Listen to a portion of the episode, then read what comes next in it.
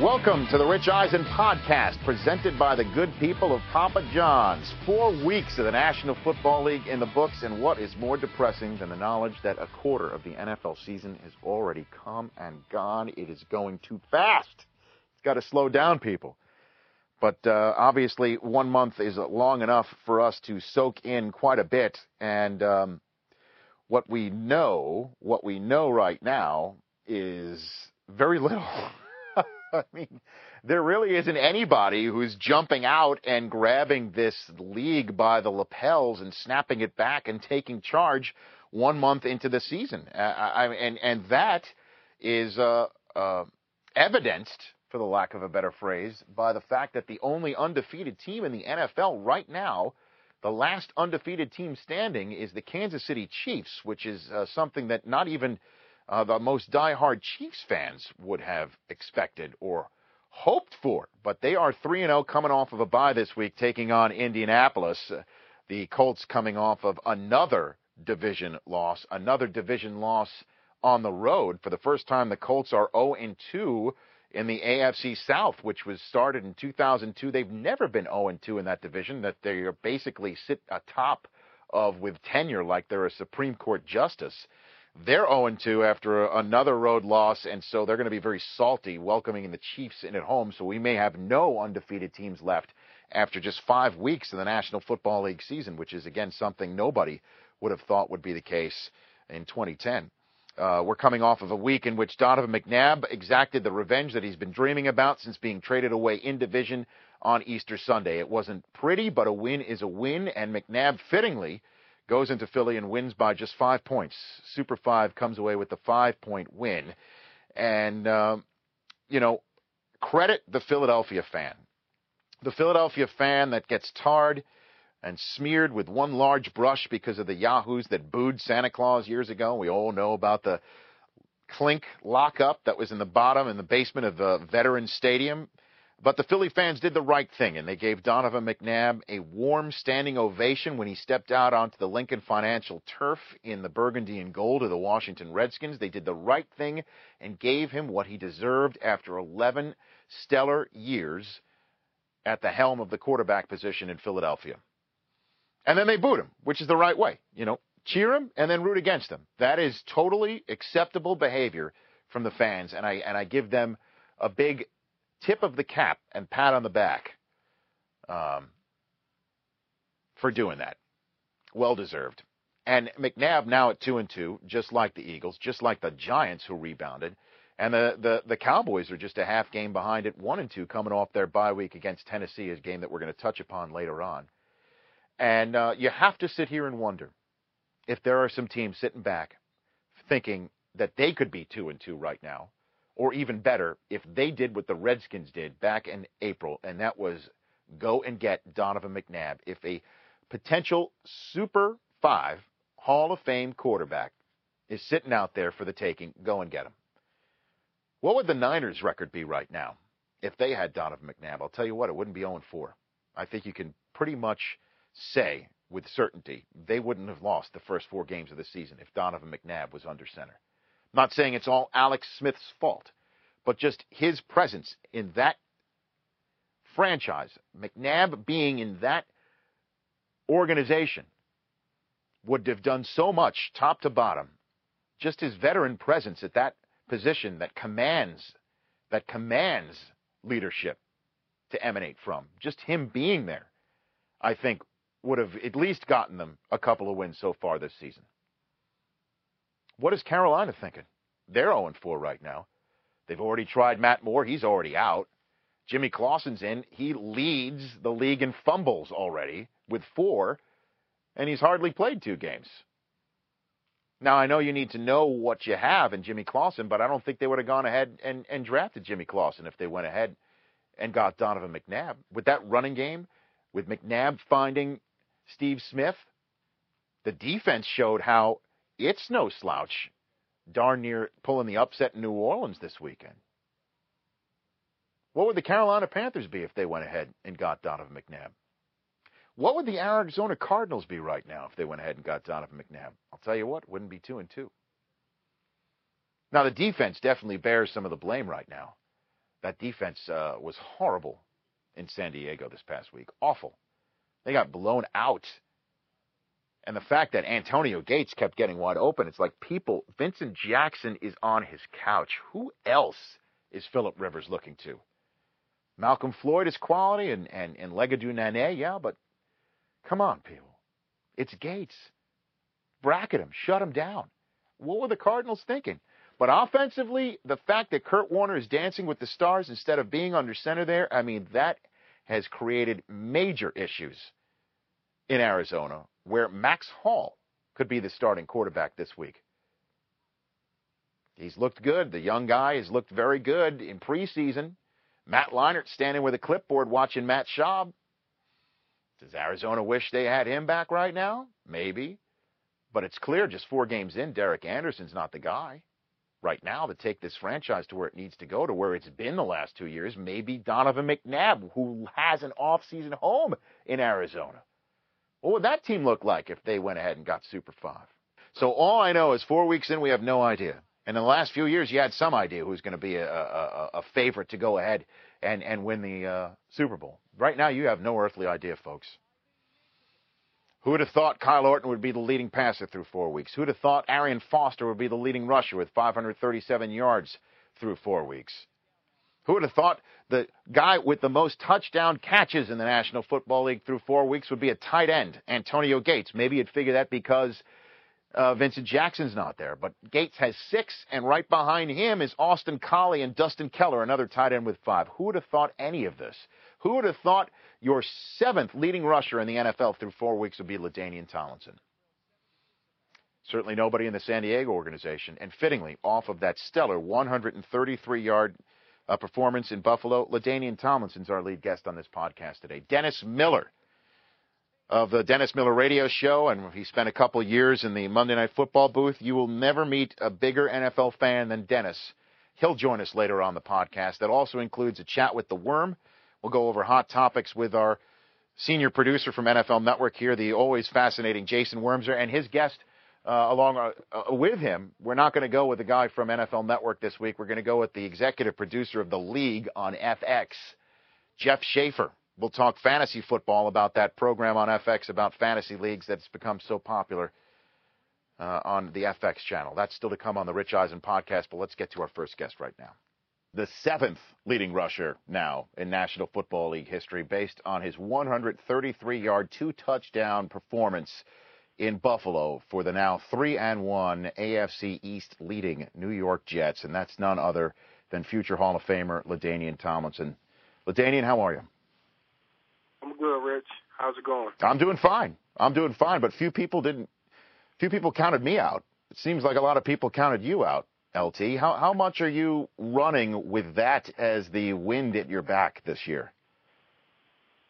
Um, you know, it's it's a part of it as a competitor. You know, obviously you listen to all the naysayers and that type of stuff. Um, I, you know, for for me, that's what what drives me, and a lot of guys. You know, but you know, I just feel good to to be at a place where, um, you know, we're playing good football. We got great coaches, and we're all on the same page. And so it, it feels good to be in that that spotlight again. Do you feel quicker than you have been in the last two years? Because most people who are seeing you, uh, just from either their couches or on film, think that you sure do look quicker. Do you feel quicker? Yeah, I absolutely am quicker. Um, you know, but that's that's about being healthy. Uh, also, Rich. You know, um, and you know, I just felt like this off season, you know, rededicating myself, um, you know, to to the workouts and the weight room and that type of stuff, really did allow me to to get back uh, quicker. You know, like I was in the past. So did you did do something different this off season than you have been doing in the last couple of off seasons, last several off seasons? Well, I, you know, I got here. Um, you know, I, I was a part of the off-season program here with the Jets. Um, you know, from day one, and I, I think that obviously, you know, that was a part of it. Of, you know, part of my routine uh, that helped out a lot. But also hitting the weight room. You know, just getting back. You know, in in the weight room and, and lifting again. So that combination really uh, helped me not only stay healthy, but also uh, get my strength and quickness back. So, have you at all paid attention to what the Chargers have been doing? Do you do you sometimes take a glance over your shoulder at your past at all, LT? No, absolutely. Uh, uh, you know, I watch them. You know, and uh, you know, I got a lot of buddies on that team, so I obviously, you know, want to see what they're doing and keep up with them. You know, but being a fan of the National Football League here, I, you know, I keep up with everybody. I just wouldn't, you know, I wouldn't not watch the Chargers. You know, I'm just, I wouldn't do that. Right. So, um, yeah, yeah, I've been watching them. Well, what do you think about what has gone on over there with uh, with Marcus McNeill and and Vincent Jackson? I'd love to get your thoughts as you currently stand here uh, with the Jets as to what you think is going on in San Diego. Well, I mean, you know, you got to understand, uh, you know, the Chargers, they, they, um, you know, they run a tough business or organization over there. And so, um, you know, it's either their way or the highway. You know, that's just kind of the way they approach it. If you don't agree with the things that they're doing, then, you know, they're to move on without you. And that's evident of, what's going on with Vincent Jackson. Vincent wants to play football. Uh, but uh, right now, the Chargers uh, have his rights, and um, you know they're looking for a fair, a fair deal, what they what they deem fair. The same thing with Marcus McNeill. And so when you're dealing with with, with them, you got to understand that uh, that's the type of business and organization that they, you know, that they have. Do you feel you were made an example of by them? No, you know what, uh, Rich, I, I don't. I mean, I you know, I never really looked too far into that part of it, was I made an example out of. But, you know, I think it, it was definitely the right time, you know, for me and them, you know, to part ways because I was no longer happy there. You know, I was ready to, to move on with my career. And, um, you know, I think they felt like, you know, the time was, you know, right to, to move on. And uh, in terms of running the football there, do you think that they completely changed philosophies. That's the conventional wisdom of observers of the San Diego Chargers, with Norv Turner coming in and Philip Rivers taking over for Drew Brees, that they just made a philosophical change, regardless of your Hall of Fame resume, that they're going to start throwing the football there. Do you feel that that is exactly what happened there in San Diego, or are we missing something? Well, I just think you know a lot of it's a combination of a lot of things. You know that you know, that sometimes have, you know, when a new coach comes in, a new coach is going to want to implement his ways and, and his ideas of the way he'd like to run a football team. And, and, you know, so a lot of things contribute to that. Other guys being let go, other guys being brought in, the dynamics of the team switching, you know, uh, and that, that that's just a part of it. And so, you know, whatever it was or whatever the case may be, you know, they, you know, we all have to live with that decision that was made at the end of the day. And for me, I'm totally fine and happy with it, and I hope they are too. And moving forward, it seems that you're taking on more of a leadership role with the Jets with each passing week. That that uh, we saw you in the huddle, leading the offensive uh, charge before the game. Is that the first time you've done that, or have you been doing that every week? No, no, that's the first time I, I've done that. Um, you know, it was just kind of a last minute thing. You know, the guys, you know, called me in there and said, say something. So, uh, you know, I was kind of, you know, okay, let's go then. But, um, you know, it, it, that's just a part of, to me, you know, going through, you know, being in this situation of going through many battles on the football field and, and being in situations like that you know, for me, I I I, uh, I cherish the moments. Them are them are big moments when your teammate wants you to uh, to speak. And so, um, yeah, man, it's, it's been great with these guys. Yeah, it just strikes me as here you are, the face of a franchise. I mean, you personify the San Diego Chargers for so long, and you're you're living out there in the West Coast. Now you're going to the East Coast. You're going to a completely new situation where a lot of people are thinking that you have hit the proverbial 30-year-old wall for running backs. And now you're starting from scratch. I'd love to just try and pop the hood underneath this adjustment, LT, and you explain to the fans about how difficult or challenging that's been for you so far. Well, you know, it, it's def- it's a challenge, uh, Rich. You know, uh, but let me let me let me say this. You know, for me as a as a as a you know a gladiator, I I I consider a gladiator in, in in terms of going out there and playing every single Sunday and battling and doing all that type of stuff to entertain the people. Now, there's a lot of stuff I can deal with: the business side of football, off the field stuff, things you got to go through during the year, injuries, you know, media wise. I can deal with a lot of that type of stuff, but you know, when my family has to deal with it, you know, that's the type of stuff that's more challenging than anything. Yeah, I mean, East Coast life's different, isn't it, LT? Yeah, it's, well, it, it's definitely certainly from laid back San Diego. I'll tell you that. I'm from the New York City area, and it's I can imagine that is that is a uh, that's a switch to say the least. Well, I'll tell you this. I, I really enjoy the passionate fans. These fans, yeah. these fans here, Rich, are unbelievable. I love it.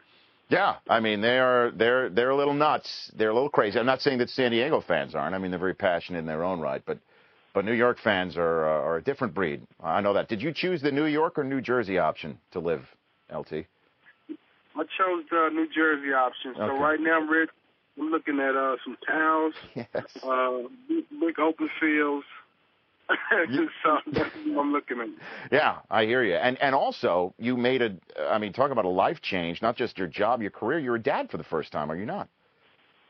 Yeah, yeah. I'm a dad for the first time. My son Dalen is uh, 12 weeks old, and uh, you know it's going great. Dalen, wait a minute. Did you did you and and Drew Brees name your kid the same name?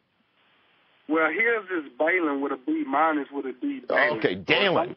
Okay, I just want to make sure. Okay, because I know you guys are close, but I mean that that might be taking it a little step further, don't you think?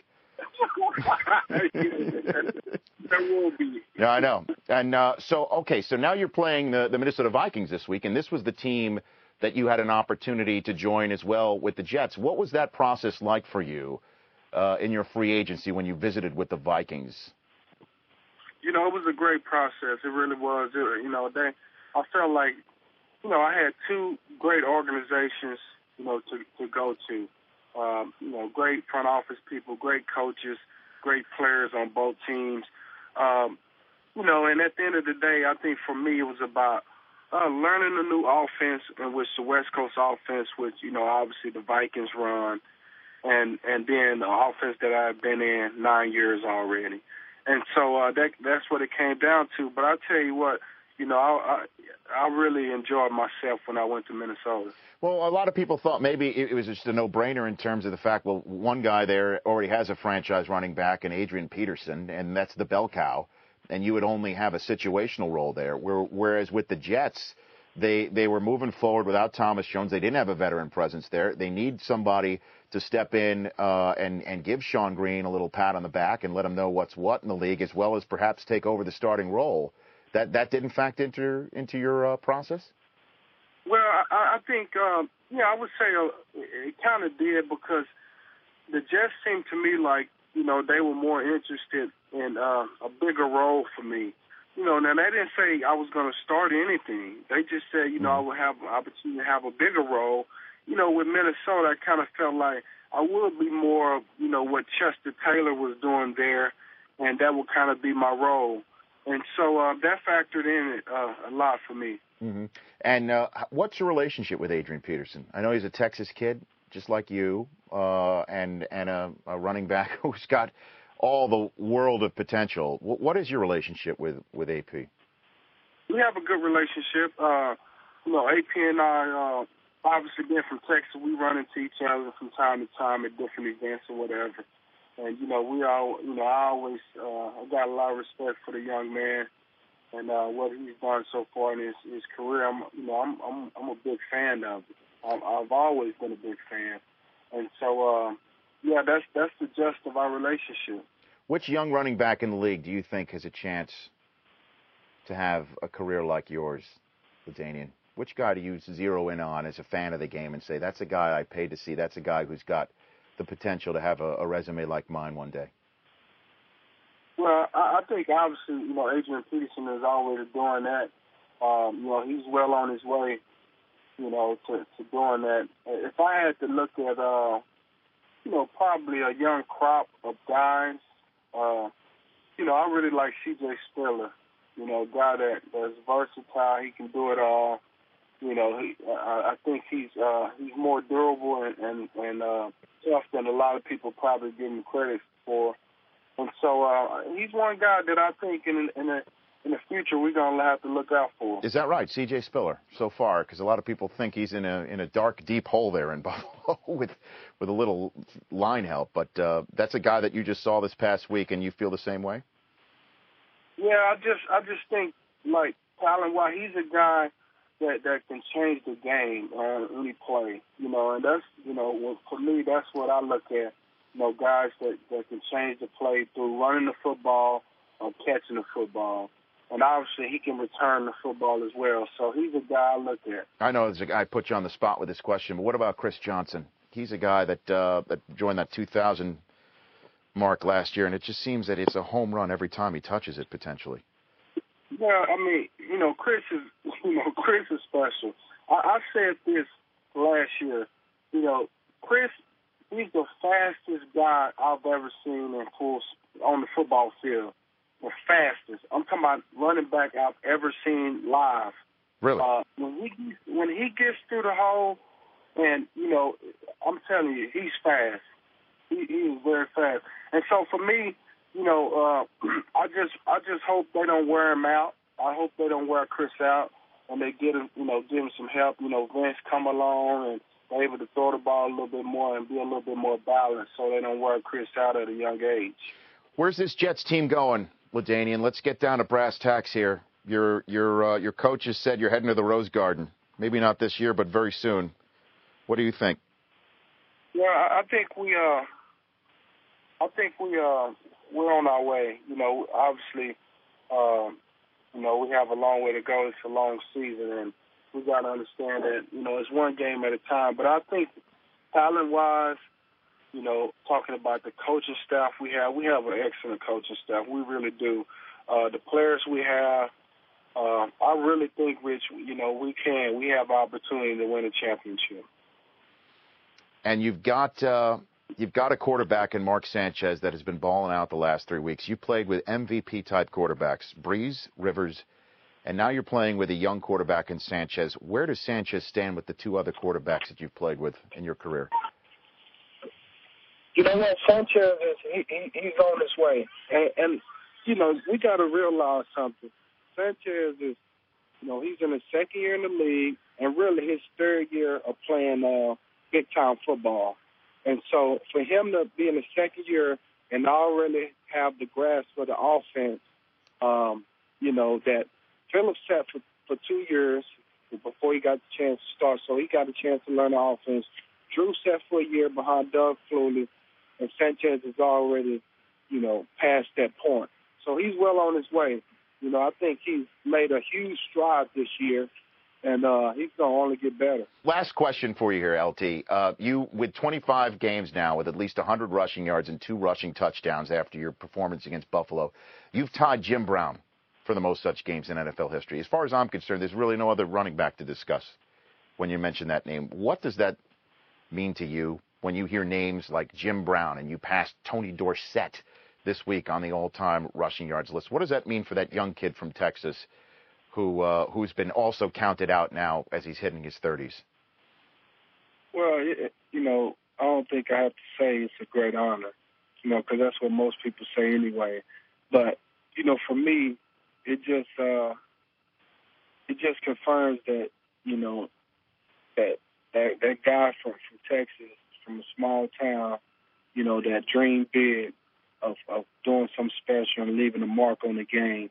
And, you know, it's coming true. It just, you know, for me, that dream is coming true.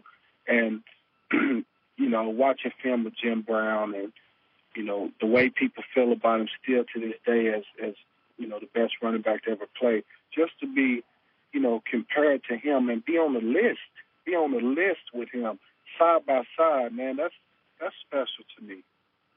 I'm glad to hear that, LT. And listen, uh, I've really enjoyed watching you throughout the years. And, and when people do say running backs hit 30, uh, they're, they're done. And to see you uh, uh, at the top of your game right now, it's really a pleasure to see. And, and, uh, and congrats on what's gone on so far, and good luck throughout the rest of the season. Hey, thanks, Rich. I appreciate it, man. Thanks for having me on. Anytime. Anytime, LT. You can come anytime you want because that's just the way you and I feel that way about each other. And I think that's cool to just say out there in the public. I got you. All right. All right, that's it. The great LT on the Rich Eisen podcast presented by Papa John's that rolls back with some hot topics in the National Football League with The Worm, our producer here at NFL Network, and also the executive producer of The League on FX, this uh, very popular, funny show about fantasy football. Jeff Schaffer will be joining me on the other side with Dennis Miller waiting in the wings on the Rich Eisen podcast presented by Papa John's.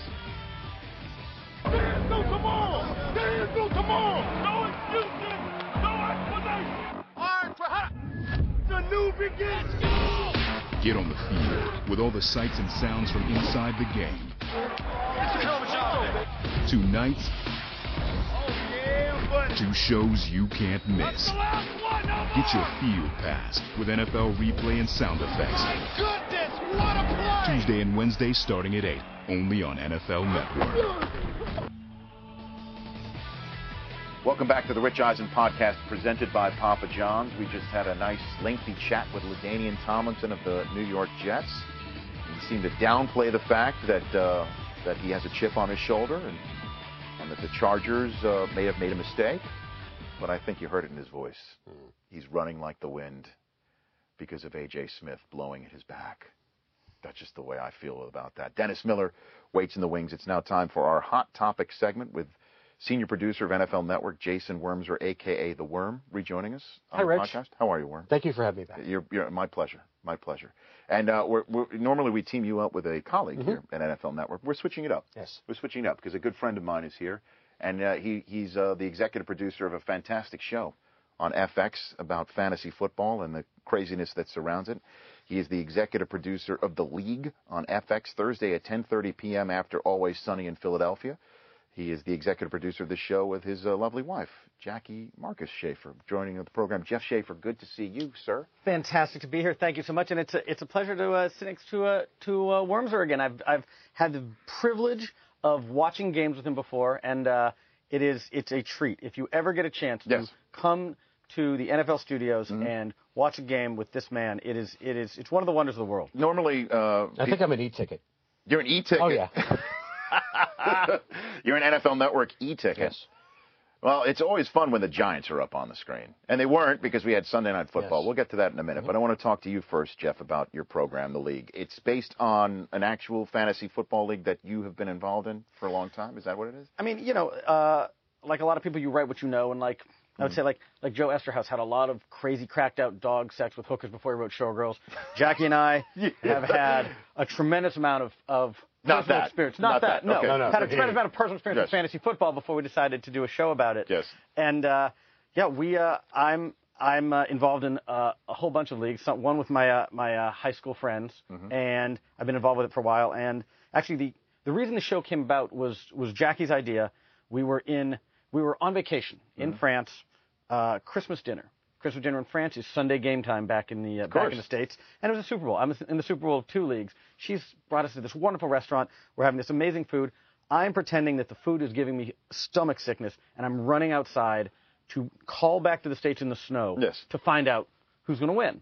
And by the way, not that I can I can't affect the outcome. All I can do is all I can do is just monitor it. Mm-hmm. She finally catches on, sees this man shivering pre-Skype, by the way, way way back when it was Back really the day. expensive. But it's still a week 16 in the NFL, It's- and this is the fantasy Super Bowl. Yeah, and so I'm standing in a snowdrift in the French Alps, and she steps outside of the restaurant and sees us and just starts laughing. And she goes, "This is you're so stupid right now. This isn't going to be a great show." God bless that that's your wife's reaction. Yeah. Because I would think it would be a lot more, um, it would leave a mark in many other households, other than the fact, like, let's do a, hey, let's do a show. Like it's an old uh, Mickey Rooney, Judy Garland moment. right. Hey, let's put on a show, as opposed to you SOB.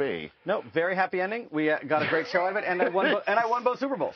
So it's Oh, uh, that's a yeah, very happy yes, ending. success all around. Oh boy! But so there was no. Uh, I don't know if you've seen the promo for this uh, worm. No, I so there was no organ harvesting that was done in your league the way that you were promoting your show. No. That no, somebody there, is- no, there has been there have been no there was no there's no argument harvesting, but Right. there is uh, in my high school league there is a, a Shiva, which is the trophy that they all that they It's a what? There's a Shiva. Shiva? uh, like you Shiva? a, tr- a trophy. Uh, it is no, not like sitting Shiva, more Right. like the uh, Like the Shiva. Indian the Yeah. Indian The- the the Indian- Shiva. That's a Yeah, Shiva. sitting This is a Shiva. Shiva. Right. This is an Indian goddess who is also the name of a, a, a poor classmate of theirs and ours who did nothing, Mm-hmm. nothing to harm anyone, but is simply on this trophy. It's Right. just an object of ridicule. And uh, so there's a lot of there's a lot of the, a lot of things that happen in uh, my high school league also get brought onto the show. And you have found a treasure trove of willing NFL players to guest and do cameos on your program. Ocho this year, Cribbs last week, yeah, right? Cribbs and uh, Terrell Suggs. T Sizzles. Yeah, He's, Yeah. I love T Sizzles. amazing. He's, coming. He came in our. He was one of the first uh, players to ever come in our studio and hang with A, us on a NFL little, Total little, Access. little promo. Huh? He's a little promo. Replay. He's on replay. He's on NFL Replay he this week. he's the first guy on replay Okay. on uh, tonight's show. Well, but th- it's about the league right now. I understand We're, we're going to get to your I promos later on. The- Don't worry. We'll get I'm to Replay it. just saying. is, Replay is We'll also a fine show. Uh, no, but the uh, no, uh, we had uh, we had Antonio Gates last year, Mm-hmm. who was amazing. Uh, yeah, Ocho Cinco was fantastic. Came to us, uh, came to Vegas with us. No entourage, no nothing. Hung out with us. No uh, entourage. Nothing. Well, he's got his entourage is his billion Twitter followers. That's his entourage. He's always got his entourage basically in his in his Yeah, PDA. right, it's right in his PDA. Right. Three days in Vegas with Ocho, amazing time, and uh, and uh, yeah, uh, the show that was on last week had uh, Josh Cribbs and Terrell Suggs. Really funny. These guys, by the way, are great. They they love that it's really loose. It's a semi-improvised show. Right. So they go out there and just be yourselves. And you know, these guys are uh, the guys we've had on the show are so personable and so fun that it totally comes across. So for people who haven't seen your show or are going to now watch it because we're we're promoting it so so capably and here on the Rich Eisen podcast, how, how do you work these players in? Are, are they they they just appear magically in a in a dream sequence or something for the fantasy leagues? But how do you weave these guys in to the fact that just some schmoes who have a fantasy league are, are running into some NFL players? How do you do that? Uh, we try to work stories around uh, what you'd love to have happen if you were in a fantasy league. So Antonio Gates last year, for instance, Antonio Gates just had a monster game and crushed one of our characters, Ruxin. Just crushed him. He was Ruxin was going to win. Mm-hmm. Antonio drops a 40 burger, and and he loses. And so Ruxin now. Whatever Antonio Gates' Hall of Fame credentials are, hates this man. Mm. Hates this man. Hates this man. With a passion. with a passion. Would love to because it's if I- personal. It's yeah, personal. If I ever see this man, I'm gonna I'm gonna crush him. Mm-hmm. I'm gonna tell him and I'm gonna crush him. And then you know we set up situations where oh lo and behold he actually bumps into him. It's so it's it's all of the situations that you as a fantasy football fan would ever possibly want to get into with an NFL with an NFL superstar. And what are your fantasy team names? uh, I have uh, one. I know one of them because we're in a league together. We're in a league together, and this this has not been a very good year for Stephen Hawking's cleats. Ooh, hey now. Although you are the defending champions, the I- Stephen I- Hawking's cleats Yes. are the Why defending why does it champions. say Stephen Hawking's Stephen Hawking's cleat? What? Just, just I like singular. to think I like to think that he has two. He doesn't. He. I like to think that he has. He has a multiple. He has. A, he's got. He's also got a locker full of them. Yeah. It's. It just. Uh, but that is, has been a very poor year. Very poor year. Right. And so, what's your other Uh, team name? I have uh, another. Uh, another of my team names, uh, actually with the cast of the league, is uh, is a team called the Vinegar Strokes, which uh, will be is going to resonate very uh, The very Vinegar soundly in about five weeks. On- In- on in the a- league. In five weeks on the league. okay, so it's a tease. It is a team. I like This it. This is it is a team name. It is a team name tease. Okay, and you are you still playing fantasy football? You're No, giving it Bitter- up. But, Bitter but is- it's- Bitter's tell- your- retired. Your, your team name is what? bitter. That's Just it. bitter? Yeah, well, my, uh, it's myself and Brad Boehm, who's the uh, post-production manager here. We've been at, we were we were partners for many years in our Fox days as well. Right. We, were, we were partners, and we just came up with a name. He came up with the name. Bitter. It just, I, I think it really encapsulates Right. The, the the ethos Right. of this team. It's not just a team name. It's an mo. oh yes, oh yes. Yeah, it's a way of life. It is a way of life It for is truly you. a way of Bitter. life. It's just it's it's. There's- there's- so when you refer to it, is it is it like the, the British plural, like uh, No, just bitter bitter. are? No, no. Bitter are well today, or, Just- just- or what is it? Is it like uh, We're what- bitter. We're always bitter. that's your sometimes we're motto? bitter. It's not like Angostura. You're not the bitters. No, no, no, No. no. It's I- just bitter. Just bitters one are good word. for your belly, by the way, after a big meal. What is? it? know, bitters. Bitters. Yeah. I like it. Very good. Well, I'm in my league that I'm in with you. It's the Jeff well, Garlin. League. It's the Jeff Garlin League. I'm not doing well. I'm one and three now. By the way, I lost. I By the lost. way- By the way, I scored 130 freaking points this week Can and I- lost can I throw because his guys went off on tilt. Wait, let me get this off my chest. Oh, sorry. It's just uh, Terrell Owens hasn't done anything all year long.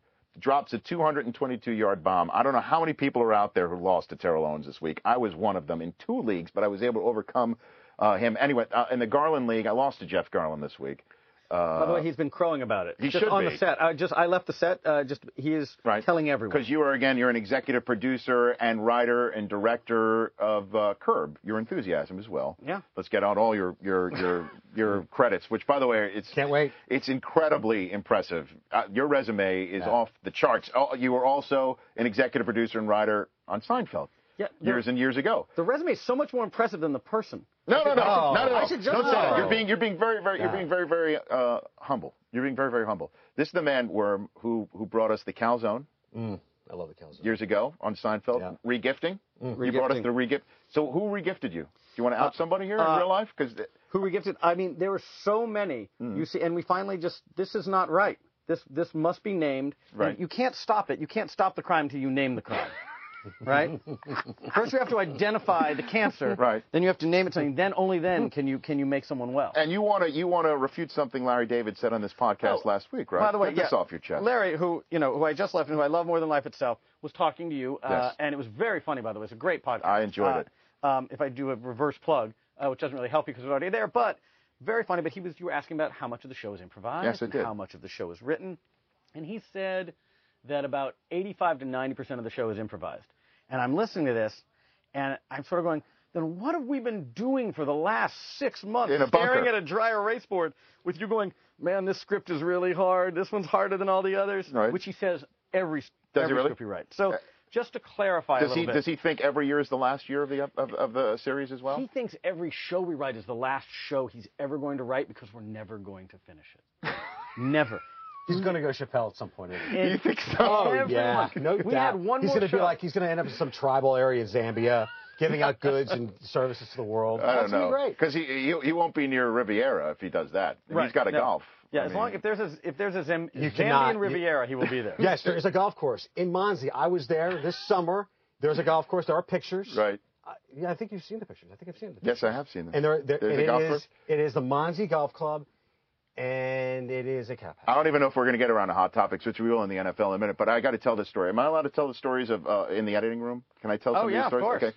Last, I'm I'm fortunate enough to be part of, uh, I guess, uh, a, round table or what, what would you call it? And Rich it- Rich comes in with a few other people and helps us when we're the show is not locked yet. The Curb Your Enthusiasms are they're still a little long, they're a little Mm-hmm. rough.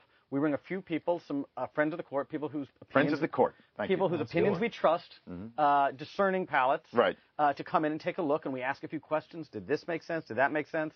And uh, it's really fun. Right, and so there was an episode last year uh, about uh, he's on the golf course with everybody at his country club, Oh, and duck. they kill the swan, The du- the, black swan, swan. yes. Remember, they Oh, killed the black fantastic. swan, Fantastic. and then it it, it it basically sends up uh, his country club, his actual real country club. So I say to him, it's my first comment when it's all done. I say to him, "How are you going to be able to go back to your country club Right. once this it?" And I apparently touched a nerve. His face. You just saw Larry's face and heart sink, and he just started. The, the, I there felt was no so more, terrible. I thought I'm never going to be invited back now. The session was over because all he was thinking about then is, how am I going to do this? Right. Should we cancel the show? Should I not put this one out? I Right. really like golf. Because every foursome like his Mm. has a schlemiel who has the right. We're ready to go play golf.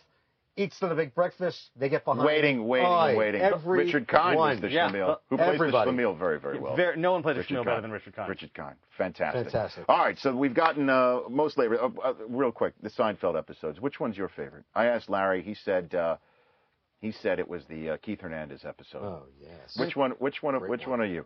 For me, it's like it's almost like asking which one of your kids is, is your favorite, Yes. and the answer is obviously your first. Now that you've gotten Uh, that out of the way. Now that now that you've gotten that caveat out of the way. No, I think uh, for me personally, Mm-hmm. one of uh, my favorites is is the gymnast, which was the first one that Alec and I ever wrote, which was when Alec George Berg, got, you were writing for Yes, when uh, George got caught eating out of the trash, um, and which Who'd that happen to? that Did that that happen to you? that Did you ever we- eat out of the trash? I've thought about it. You, that's what you do. You Right. think about it. You reach for it. You stop yourself Right. in real life, and then you go into Larry and Jerry's office and go, "What if George didn't stop himself?" Right. And that's that's how you write the show. And so that that's your favorite one. That I, have to, I that that's the favorite one that, that we that You we wrote. that we wrote. Um, I have to say, uh, boy, um, other than that, I mean, there's it's so there's like it's so weird to look at them now and go like, oh, you all you can think of is like, oh, we this oh this took so long, and this was Hmm. so hard, and this was so. But uh, I don't actually have a. I just I love I love that they're still on and that people love them. Oh, it's I'll it's say. unbelievable. It's unbelievable. I watch. Uh, they- they're on two every night here in Los Angeles. I watch them all. I watch them all. And then there was a, a few. I, I called you the a few months ago uh, on Twitter, which you're new to, right? Do you want to mention your, your Twitter address? You're going to get you're going to get a thousand followers overnight if you do this. And you need to. And I and I warn you fully. You need to keep the politics out of it. People they'll they'll defollow you. They'll defollow you. Well, I'm a politic guy. I know you're a politic guy and you want to pop it off, but you'll you'll you'll people will I kind of like if the you keep it snide just sports. politics, but I like the snide All right, go ahead and go ahead and mention your Twitter address Worm underscore six six. at worm underscore six six. At worm underscore Anyway, six so six. somebody started a Twitter, uh, um, I guess, rondelay a few months ago about right around the Kentucky Derby about Seinfeld Derby winner names, and people just you know just started mashing up titles of or, or catchphrases from uh, Seinfeld episodes. And my favorite one was Gold Jerry Gold.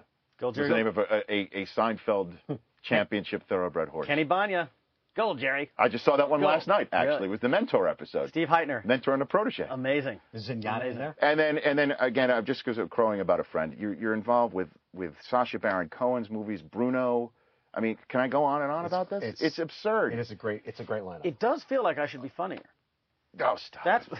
That's why I'm here. right. Thank All right, you. let's get to some hot topics in the National Football League. Let's start with this one too. Okay. Because last week we gave this man the worm issues uh, about rooting for two teams.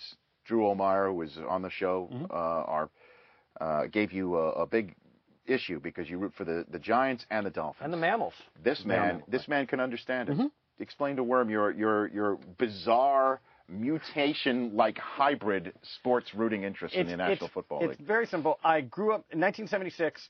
Seahawks start. I'm living in I'm living in Tacoma. You and Jack Patera. Well, yes. So exactly. So I've, I've liked the Seahawks. Then we moved to Cleveland. So I've grown up. I grew up in Cleveland, but I never stopped liking the Seahawks. So mm-hmm. two of the NFL current NFL afterthoughts mm-hmm. are actually where my passions lie, which Wow. The is Seahawks and the Browns. There's Yeah. a totem pole and the bad helmet. I feel like we should go into the Wow, hills and bad sh- helmet. I feel like we should go into the hills and shoot the host monkey before this mutates any further. Wow, think about that. This is totem bizarre. pole v bad helmet. That is a bad mixture. the Browns right now. I just feel bad for the Seahawks. The Seahawks have a chance when it gets to the end of the season.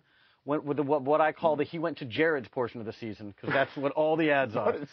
Every ad is he went to Jared. Well, because it's it's it's, holiday It's just time. everyone. Every kiss begins with K. That- at that's the year. final portion. The He went to Jared's portion of the season. Look for them to be. They are going to be aiming for eight and eight, maybe nine and seven. They can get there. Well, in this division right now, I mean, everybody thinks that you could stick the fork in, in the 49ers that they're 0 and 4. I They're just seven two wins games, gonna win the They're just two games behind. Seven. Think about it. Seven games could, could win that division. They could. I- and, do- and don't you think there should be some sort of rule No. that if you No. do You not are what win, you are, if you do not win, division. if you can't win eight games in the National Football League, you should not deserve. So then there should be a spot. third wild card and nobody wins from that division. No, that's Absolutely. These these mediocre teams did not make the rules.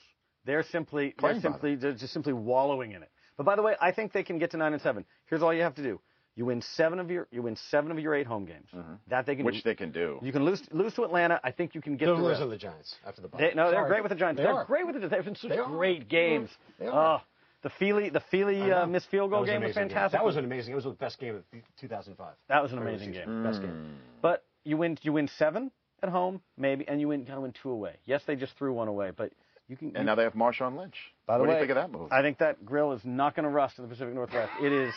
I am. I am thrilled. I am thrilled. They need an inside runner Mm-hmm. desperately. I love Jay Force. Justin Forsett has been has been is really good, and his yards per carry are great. But someone to just bang it in there so that you don't have to rely on the pass so much with Hasselbeck. He's got to stay healthy for them to have a chance. Can, Right. can you make the teeth like that, that, that funny shade of green, that lime green? Like the guys with the Oh, lime yeah, green. I'm sure you could you could They wear the lime the grill shoes with gloves and make a match. I would know. I don't. I don't. I don't. The only grill I know is you know George Foreman's. Yes. But I don't know about that's that's what I know from grills. And you're feeling awful confident about your G-men. No, oh, we're, we're going to lose them after the bye. I mean, you know, I, I That might be our third and only win. I, I'm just saying you're feeling awful confident. Last year on this pod, last week on this podcast, you know, you were you couldn't you wanted Coughlin out, you wanted all this. They're still, they still could all go. Whoever's running special teams, it would not surprise me. You know, look what happened in Miami today. Unbelievable! What a Right? that was. They ran him out. They just ran him out. Unbelievable. On Monday Night Football, this is the stat of the year. This is the stat of the year. This could be the stat of the decade, and we have just we've just started the decade. Mm-hmm.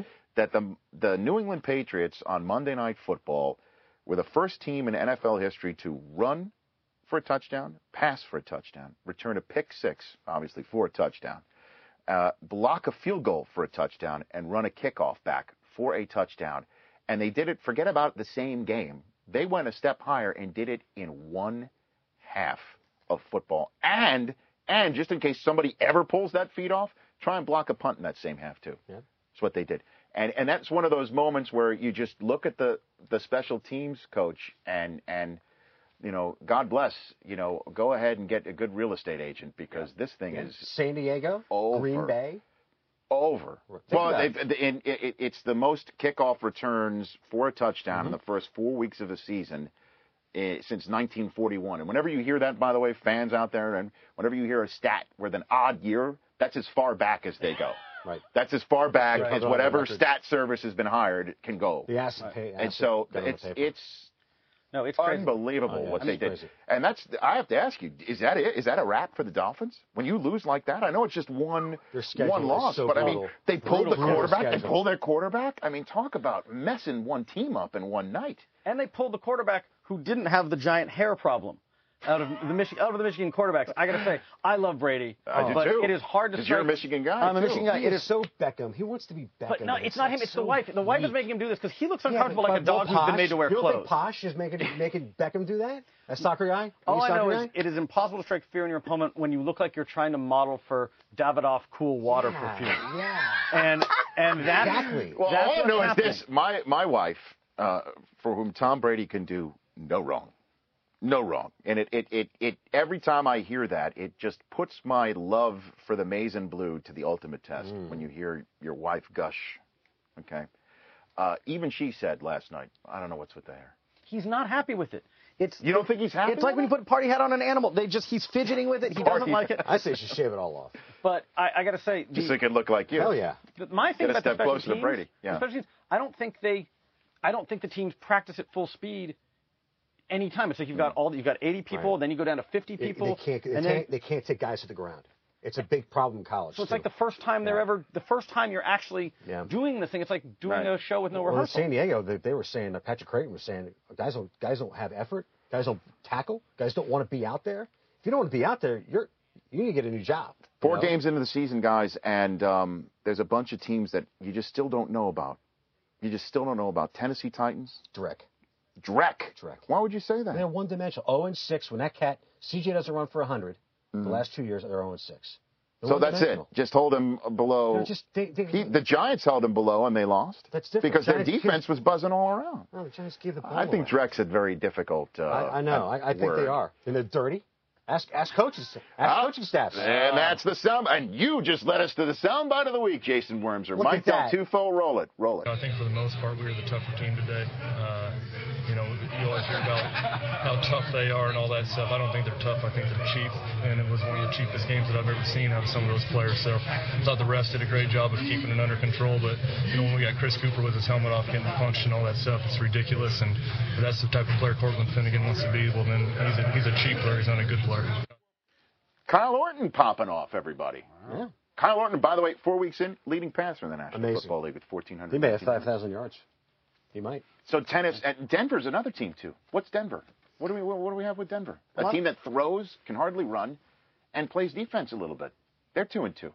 See, a lot of these Who's teams to me, it, it, to me, it's, it's like the Seahawks, which is they're like what I call a puppy team, which is sometimes they do amazingly cute and amazing things, and other times they just totally poop all over the rug.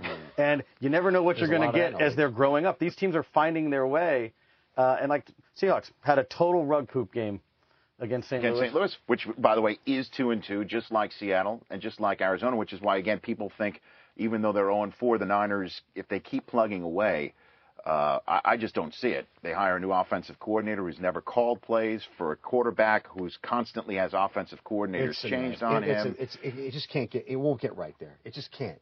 Crabtree- Offensively, they're, they're a, a complete disaster. I don't- Crabtree, no confidence in, in Alex Smith. There's no confidence in the and, coaching staff. And no confidence in the coaching staff. Who, who, by the way, are the Cincinnati Bengals? What do we have on that? Dude, they have a problem. Nine is a problem. Nine is a huge problem. We talk about it. Carson Well, Palmer. We are talking about it every week out there. For how long? A couple three of years now. now. Ever since He keeps getting The off the hook. Maybe he doesn't have the fastball anymore. He might not have it. I don't know. He It's- just throws some ridiculous balls. Right. He just does. Who are the Jacksonville Jaguars? Who in the world are they? What what's going on? I mean, they they they, they look they were had puppy games all over the place to Yeah. use your vernacular here, and then they go ahead Their O-line's not and they good. beat Peyton Manning. That kick never should have happened. Hayden.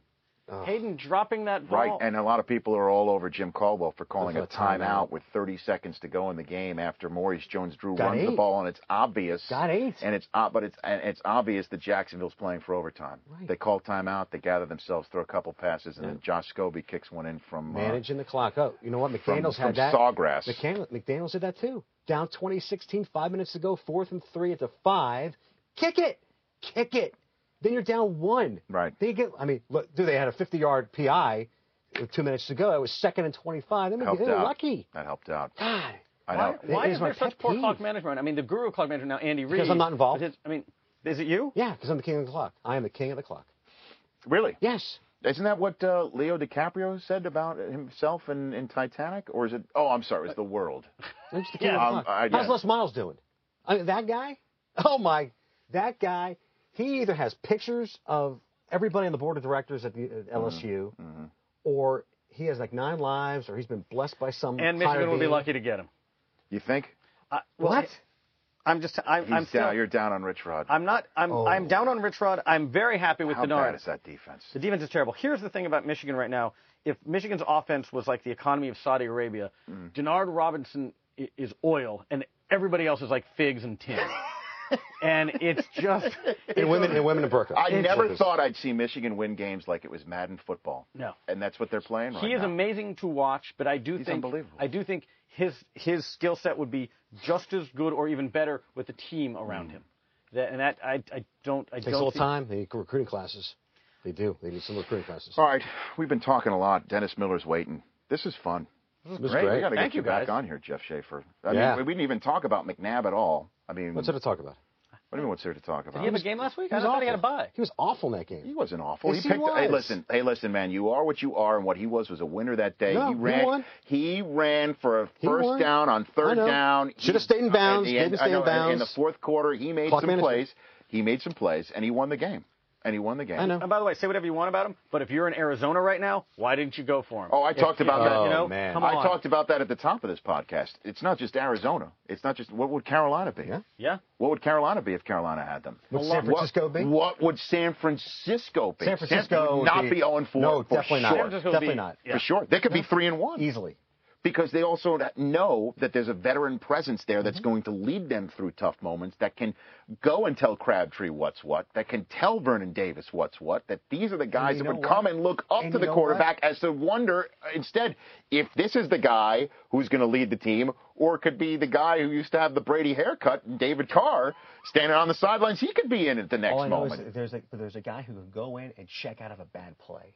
That's what a guy like like Five can do. There's tons of examples Oh yeah, like that. Chicago. This is the conundrum of McNabb. No, Chicago. that's true. He would have, he would, Cutler. he would have no, but he had, he'd have to deal with Martz. That's that's this is the conundrum of McNabb. He's the guy that no one seems to want that half the teams in the NFL actually need. I'll tell you this: the game that they won this past week, eh, I don't know if Jason Campbell would have won it. I don't know if Jason Campbell would have won that game in Philadelphia last week. I mean, you never know. Obviously, that's a completely uh, objective It's or subjective point. subjective It's a good of point. view. No, but, it's a I good mean, point. And and they, they came away with the win. And another team that you have no idea who is, Dallas, is coming off of a bye, taking on just- Tennessee I this would be shocked if they didn't lay it lay it on them. I'd be shocked if that was a having game. a whole week to prepare. I, I'd That's just a big be whooping. shocked. Hey, Big but- whooping. But VY is going back to That's- Texas. I don't care who. I don't know so he's going to be. They don't know what they're getting out of him. They have no idea. They play it cool. Jeff Fisher plays it cool. They have no idea Four weeks what in. they're getting out of ten. None. Zero. Unbelievable. It's exciting. Good to see you, bud. Great to have Jeff great to, great to Schaffer, be here. the Where's the pizza? Uh, well, Papa John's will get you pizza. Absolutely. I Absolutely. said there was. How Hold on, oh wait, wait, we got to we got to uh, promote NFL replay Yes. before we go out the Yes, door. Hold on, hold on, wait, What? wait, What do you mean? wait. There's there's there's production value now. Oh, really? There's production value now. La- By the way, just to set it up for you, Jeff Schaffer. Sure. Last week we talked about uh, a segment that we had on NFL Total Access when we first started, way back in the day, 2003, 2004. Mike Ditka chatting with Marv Levy every week on Coach Speak. Okay. And and the worm was the producer of this segment, okay, and and sometimes sometimes he had to tell uh, he had to tell Mike Ditka what was going on. After we spent a full hour the day before Okay. discussing the games we're going to talk so, about. So he was wondering what, what the games were all the time, and this is what he would uh, say. We have this played, and this sets, this is going to set up your replay every single it. week. Okay, here we go. Roll it. Okay, what are the what are the games? I don't even know the games. Here what, what are the games. games? Tuesday, 8 o'clock. Lions at Packers. 9.15 Rams, uh, Ravens and Steelers. Mhm. With said T-Sizzles T-Sizzles. at the very Yeah, top. T-Sizzles. Yes. Mhm. Wednesday, 8 o'clock is Texans at Raiders. That was with Tyvon Branch and Michael Huff Wired. Oh, Yes. Okay. And then uh, Kassim Osgood is wired in Colts Jaguars at 9.15. ah, the dulcet tones of Iron Eagle Yes. all over NFL Yes. Network on Wednesday night. By the way, Hmm. we get your favorite announcer, Gus Johnson Gus Johnson, does which game? Texans. I love it. Oh, he, he- the call of the of the 72-yard touchdown Mm. by uh, by Foster is classic. I lo- you know what? I mean, Gus Johnson. He just did it. good- good- I good love Gus that Johnson. thing. That's my favorite thing in tele- sports TV right now. It's just all I need to. If he just said March Madness is on CBS right there, I would have. I would have been. I'm in. I would. I just. I think he should do primetime games just so he could be the very first play-by-play announcer Should to call a game at night wearing sunglasses. Oh, he should be. The, he should be the host of Price is Right. How great would he be if Price is Right? right? Oh my God. Ah, the clock game. You win, right? Plinko with Gus Johnson. Plinko, right. That would be fantastic. The golf game. God, Instead of and, instead of the yodeler going up the hill, Yeah. it would be Gus Johnson Yeah. doing that as he gets up the hill. Yes. I like it. Gus Johnson, who uh, uh, will call a two-yard dive on first and ten, like Valparaiso just won the first round of the NCAA tournament. Passionate. He is good.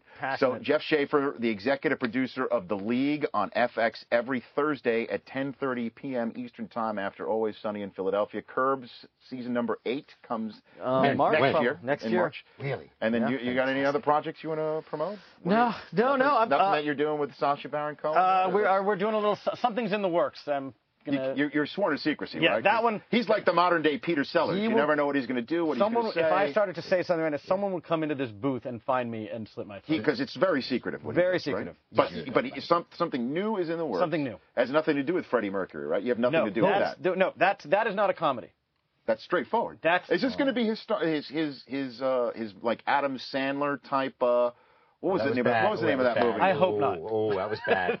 No, but Yeah, no, he was, was- in, he was no, in no. Funny People. no, though. but you're talking about like- you're talking about Hanks Punch Drunk with, with Love. Philadelphia. Punch right. Drunk Love. No, No, like when Hanks did Drunk Love. Philadelphia and all that stuff. When when Hanks went from funny from funny guy to all that stuff. I think he was he was he was more serious before. Was was that really his serious his funny to serious was was Philadelphia? I'm trying. I thought it was. He, no, I thought Forrest Gump was, but I don't know. Uh, he was funny in that. He was. Uh, at any rate, we're Anyway. really loose now. Yeah, now but, we're so, now it's but can- uh, no, but so you uh, can't the tell le- us anything. Can't say anything about that. But uh, the league we've got show four airs this Thursday, and we go to uh, all the way through uh, Thanksgiving. Good. So really fun, and uh, yeah, it's a these are there's some funny shows out there. Well, I'm thrilled to have you on, Jeff Schaffer. Awesome. This is good. We're going to have you back. This is a fun segment. Fun segment with the Worm. Good to see you.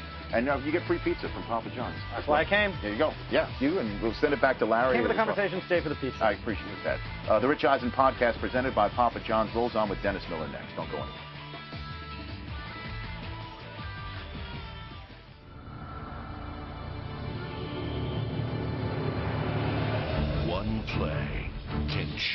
The game. One new channel will change Sunday afternoons forever. This season, watch the best plays as they happen live in HD. NFL Network Red Zone. Every touchdown, every game. Welcome back to the Rich Eisen podcast presented by Papa John's. We've already had a great conversation with LaDainian Tomlinson of the New York Jets already joining us on this edition of the podcast that I'm thrilled to uh, throw over now to uh, one of the funnier men uh, on uh, television for many years. Now he has taken his act to the radio as well. He is the host of the Dennis Miller Radio Show, available on Coast to Coast on your Westwood One radio stations. It's in its fourth year of uh, existence as well. I enjoy chatting with him every Friday on his radio show. He's also appearing at the Borgata, Atlantic City, on October 15th, coming up uh, in just a couple of weeks. Pleased to have on the Rich Eisen podcast, Dennis Miller. How are you, Dennis? Ricardo, the classiest of cats. Thanks for having me. Nice to see LT with his pins back, man. I don't know How what he that? did. He went to some Pete Newell slash Betty Grable big man. Betty- leg the- clinic. the- Got the- it back together. I love it. The Betty Grable. Does that in, involve the shake weights? Does that? Is, that and that thing where you get uh, you sit in the chair that's tilted back like they're sending a, a chimp up on Sputnik and you do the bench things but his legs look great again man. he says he's done a different, uh, a different, I guess, dedication to get in the weight room and. Well, you know, some guys are so selfless that you don't hear when they're dinged. And now that I look at him the last couple of years, it was not it was not uh you know, we weren't castigating when we said he looked dead. He Right. did. I mean, I, I saw him get around the corner once, and just it wasn't that explosion then uh, towards the end zone. You remember he used to be in the kill zone. He salivated like Marcus Allen, but Mhm. he looked dinged, I guess, the last two years. But he looks good now. And Shonn Greene's probably thinking, wait a second, I get my moment in the sun, and the old man's rebirthed. What happened here? No doubt. I mean, and, and that's the way it goes in the NFL. You, it is tough. you play the hot hand, and that's the end of it. It doesn't matter how well you did in the playoffs last year. If LT's running the way he's running, uh, I mean, that's the end of it. And, and Mark Sanchez, I remember I was on your radio show, as I am every Friday, um, uh, after the first week. And what did you call Mark Sanchez again? The way he was struggling? Uh, I don't even, you know. I think you, I think you, you called him. Uh, uh, uh, debonair uh, Ken O'Brien. But uh, you know what? That's the thing. That's the best thing about that uh, the NFL is you get to shut the civilians up on a weekly basis, man. Those guys live for that. You know, just when I'm thinking, I don't know, does Sanchez have it? He throws eight TDs and he's got zero picks, zero. Fo- you know what I mean? He's a beast. He's in uh, Bart Starr mode. is rolling. And so your team uh, is the Steelers? Is that your personal? Yeah, I mean favorite? that's where I grew up. I got other teams I dig too over the years. I dig, you know, I got to admit, I mean the, the Steelers obviously still my number one team, but I dig the Packers because I like Aaron Rodgers a lot. I think he's a stone killer. You know, he's got those eyes where they blink every time the once every time the comet Kohoutek's in the solar system, and he looks like a killer to me. Well, he he's also beginning to feel his oats. This week he start he, he questioned the game plan, uh, although gingerly, uh, saying that that that uh, the way that they were calling plays, that McCarthy was calling plays this week, it didn't have the best players on the field. So it seems to me that he's already feeling out. You know, I'm the, the, the new franchise QB in town. I've turned the page on Favre to the point where people aren't even mentioning his name very much in Green Bay anymore. And uh, I, I think he's taken this next step, not just on the field, but the way he's beginning to, to hold Well, himself. good. I would mark turf. At some point, these guys who overcoach it, who play it close to the vest. And what was I watching? I know it's a college game I'm referring to, but I'm watching right. Tennessee and LSU over the weekend, and it just reminds me, on a pro and college level, how much coaches are trying to get involved in the game. For God's sakes, LSU or Tennessee gets the ball down by the uh, goal line. They're trying to substitute with nine seconds left. I'm thinking, can't coaches stay out of it at some point? McCarthy's got, I believe, the best quarterback in the league right now. Maybe Schaub, you know, a couple of Peyton, but Peyton's on. Put it this way, not the best quarterback in the league, but if I had to pick one right now, Right. a confluence of age and ability, I'd pick Aaron Rodgers because he's only five years in. You know, Peyton's down the road a little, still great, but uh, for the long run, I'd pick Rodgers. And I'm just saying, you got a weapon like that in your saddle, you know, how many times are you going to say Chekov? He says Chekov more than Kirk on the bridge. you know, shut up once. in a while. you know, and Peyton, it, it, it's remarkable. He's now number two on the all-time passing yards list. He passed Elway this week, and it's not like Manning is in his dotage right now. You know No, what no, I mean? he's probably got three or four left. But you know what? That's the that's the thing about this league. It's the Serengeti plain. You're one ding away. Ask uh, Carson Palmer. He was about to seize the planet Mm-hmm. till the, the the Samoan cat rolled up on him. You know, it go, it goes in a flick. Don't you remember that cat coming in late? yeah, right. It That changed was the rule. ugly business. They Uh, changed you know, the I'm, rule. I'm sure my man didn't mean it, but I'm just saying they're they're all one flick away from that, except Favre. Favre's uh, obviously RoboCop. You, know, you could hit him with a sledge. You got to hit. He, he's like the guy in the trunk in Goodfellas. You know, he just ain't dying. he's the, Billy Bats. You gotta, you gotta go get the knife at Mom's house and stick Tell it in him there. you ran into an you ran into an elk or something. What was Pesci show? A hoof, a deer. They got a deer. They, they have to cut off the hoof. That is a moment. So, oh, that's Great one, moment That is that is an under. I love that. That's one of my favorite scenes in in movie history. And De Niro's trying to quell a chortle as he manges. It's like three in the morning, and sitting with Francis Bobbier from. God, it's hysterical. Hey, that's one of the movies that no matter what point it is, wherever I'm watching anything, I've got to watch it to the very end. Yeah, you're right, man. When he's Liotta, is priceless. I mean, I can't believe it didn't go uphill from there. I don't know why, but maybe it's like Citizen Kane. You knock that out of your box in one of your first couple films, that, and I guess he was That's. Shoeless Joe in Field of Dreams. Where are you going to go from there? But that speaking of Field of Dreams, that's what Goodfellas lost to Dancing with Wolves. Scorsese lost the Best Director Oscar to Kevin Costner. But Covers is a friend of mine, and No, I, no, no, I, I know thought he that. knocked the park, uh, uh, knocked that out of the park too. But No, so that's did. a flip of the coin. But, uh, But Scorsese, for to watch Scorsese. Good at get it for uh, that piece of crap down the road is like watching Pacino get it for the you know the guy who plays Cale Yarborough on Soho with the car. What the hell Kel is that film? Yarborough. I didn't think the podcast would have a Cale Yarborough reference. Well, I was going to go Leroy, but I realized I was with the cognoscenti here. So And speaking of, hey, when I mentioned the Borgata in Atlantic City, have you been watching Scorsese's newest work? Have you been watching Boardwalk Empire at all? Nah, nah, I, I, don't know. I'm, I watched a few minutes of it up front, and when things are so stylized, like Scorsese got into The Aviator, see mm-hmm. what happens is a guy becomes so famous and such an auteur that they all want to please him.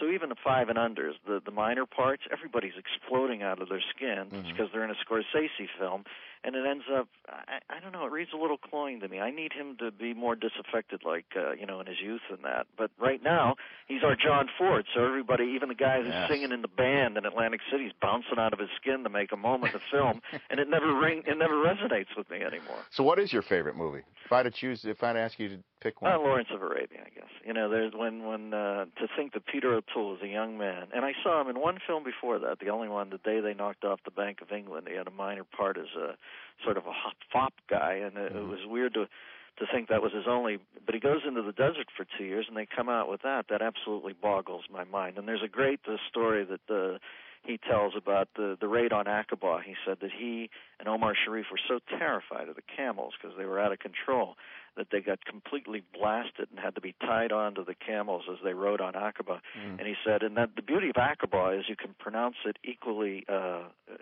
sober or drunk. He said it's a great drunk word. So we're twerking down this dune going Aqaba, and he said we sounded zealous. We were just loaded. Mhm.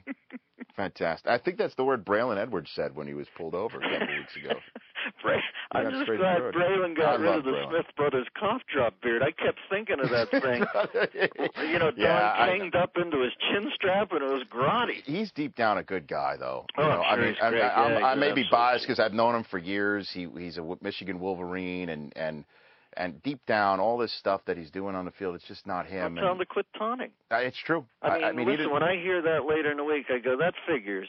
Because this only a moron gets a 15-yard taunting, Yeah. and then the next catch they make, they quasi taunt again. He you it can again. see where the refs think I can't call this, or I'm going to get called out on Right. Mike Pereira or something about being overreactive. But literally, just just catch it and walk back to the huddle. Give Right. me a little, you know, like Boyd Dowler for God's sakes. You've done uh, a lot in your career, Dennis. Obviously, we, we've known you for years. Uh, certainly, starting with Saturday Night Live, Hmm. where you burst into the, your career. Uh, where does Monday Night Football, spending the three years Oh, in the great. booth, where where does that stand It was you? uh, two years, and then I got whacked. But you know what? We were signed for a third year, Mhm. and then Madden left Fox, and I heard that in the morning. I called Fouts. He's up in Bend, Oregon. Right. I guess he's just, you know, he's lost it. He's like the uh, professor in War Games who invented the thing and then moved out to the. Uh, so I call Fouts. I go, listen, the fat man just left Fox. We are so whacked. And he's, you think we're signed for a third year? I said, I don't care what we're signed for. He's not doing this to sit up in the Dakota with the old lady and watch bad cable in Manhattan. We're gone. Fouts calls me around an hour later. He said, I just took it. The phone rings. I get whacked. And you know what? It makes sense because if I'm ever in Manhattan or, or in uh, Los Angeles on any given night and I want to do 15 minutes of stand up at the improv and I go in there and Tarkus Madden's on stage, they better pull his fat off too. That's the way the world works. So you know, it was time to go. But I had fun there for two years. Because to me, um, Can you swear on a podcast? uh, if sure, go ahead. Are you sure? I don't want to. Yeah, I, I, apparently, we'll get an explicit rating, and I, I don't know what that means. But Well, uh, I I don't want to cause headaches, but I got to tell you a great Monday night Please, football story. Go We're ahead. doing a game one night, and Albino's announcing, and Al's a genius. He used to try to keep all these plates in the air like the kid on Sullivan, and he's great at it. Mm-hmm. But if you sucker punch him with a laugh, he can't get it back together. So that's how I spent my whole two years there, is trying to knock Al off his feet. So Cris Carter hurts his ankle. They're wrapping it on the sideline in the Metrodome. You've been to the Metrodome. Yes. It's so freaking Wow. loud. It gives you a headache.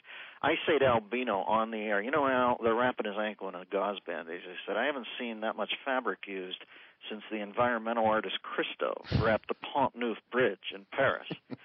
and Bino hits his sneeze button, which cuts his voice out to the home viewer, and he mm. looks and he goes, "The f- are you talking about?" And Ohlmeyer, the producer, who I understand his kids working with you, Yeah. he's in the truck and he's an art aficionado, Don. He loves Yeah. reading his art books. On my headphones, I hear him say, "No, Al, Christo, environmental artist, solid reference. That's a solid reference." so he's like the he's he's the judge. He he, he ruled in your favor that that's. I'm thinking if I, they could only hear this, um, Fouts's over there with his electric pen. Now the two gap shot the six gap, and Bruce Van Dyke pulled it. I'm thinking if they could hear this weirdness, they'd really laugh. That is classic. Good thing the cough button worked for Albino because I know. That'd have Uh, been, well, Bino's a pro. He's not going to go up on the air and drop an F bomb. He's the best of all time. Listen, you could talk about all-time great announcers. Al Michaels. I mean, he knows uh, just from where I sit, knowing how tough it is. He knows uh, everything that's going on and the rule book. It seems that he's got that surgically implanted in his brain. He's always over everything uh, before most anybody yeah, can he figure loves peeling back the intrigue on contracts and all that. You know, he. I remember one time uh, Locus Al Al. and he getting into it up From the Oakland Raiders. thing in my two years there. And you know, Al LoCasale, he's like uh, he's like from Middle Earth. He's a Tolkien character. he tries to jump Bino in the room. Honest to God, it got physical, and I said, uh, I said to Gruden, who was there, we walk out of the room. I go, uh, LoCasale came under the table at him, and John was laughing, and I remember Gruden was gone not long after that. But you could see he just thought it, it was. It, listen, it was funny to be inside for a couple of years. It was a bit of a freak show. And now Gruden is in your seat, Technically. Oh, he's great at it too. He is. I mean, he kills me. He gets he gets you pumped up. I he could be the next Madden if he wants to be. If he wants to stay there, that's it. That that that is it. He could oh, stay there the might want back in? Does he no, no, no. I think he could. Be, if I, I I think he does. Most coaches that I know of, deep down, still want to do it. I mean, and Mariucci, who who works with us, and and I rue the day if he ever does go back to coaching because we'd miss him terribly, and and he's the greatest. Uh, I don't know. Gruden, he's really got to think about it though, because he's got he's got the switch where when he goes back Mm-hmm. It's three hours of sleep again. You know, I think if some guys, Vermeil got it together after Philly was Right. so frazzed, I think he got it together in St. Louis, and he hands a bulk of it over to Martz on the offensive end and Mm-hmm. kind of leads a life. I think Gruden's one of those guys that he's going to tell himself, "All right, I'm going to do it differently this time." Right. But I think the moment he gets in there, next thing you know, same it's thing. four in the morning, Yeah. and he's measuring the inseam on an off tackle right. out of Appalachian State to see if he wants to draft he- him for his uh, first step. Let me tell you something. I mean, when Mariucci, when we for our Thursday night games, when we're at the stadiums, he stands right on the sidelines with his hands on his knees, screaming at the refs, calling them over, asking them what's going on, like he's got a headset on. And Gruden, when he worked with us at at the draft, he he spent weeks watching film of spread offenses. Yeah, That's yeah. what he, that's all he does. They love it. I, I love it when he talks so much lingo that you can't even follow it on Monday night. He'll say something to Jaws, and all of a sudden they're in like Norv Turner's id. You can't even follow it, Right. and they're just throwing down stuff like jargon and stuff like that. It absolutely kills me. I don't need to know everything. I just need them to talk tough about football. You know, I never got the Ke- the Kevin Gilbride approach where you get the laser pointer and break it down and mm-hmm. talk about.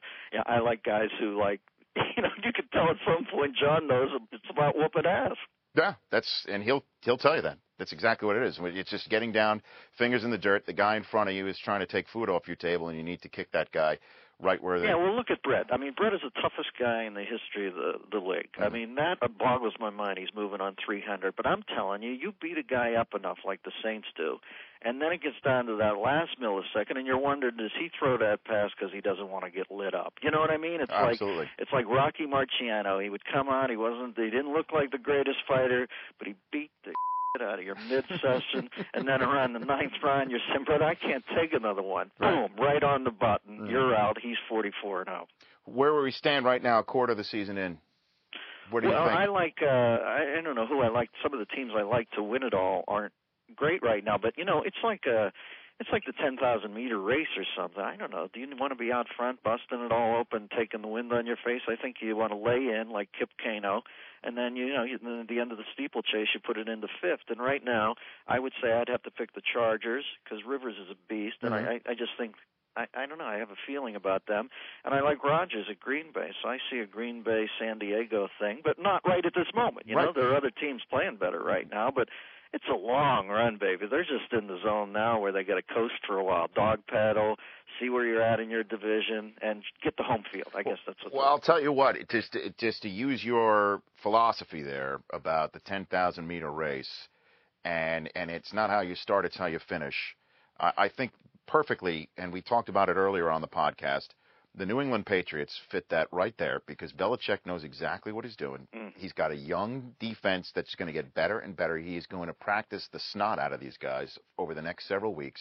And what they did, to, I mean, they punked the Miami Dolphins. What they did on Monday night is a poten- and, and I'm, I don't think I'm exaggerating this, a potentially season-altering loss from the Miami Dolphins, who fired their their special teams coach the very next day.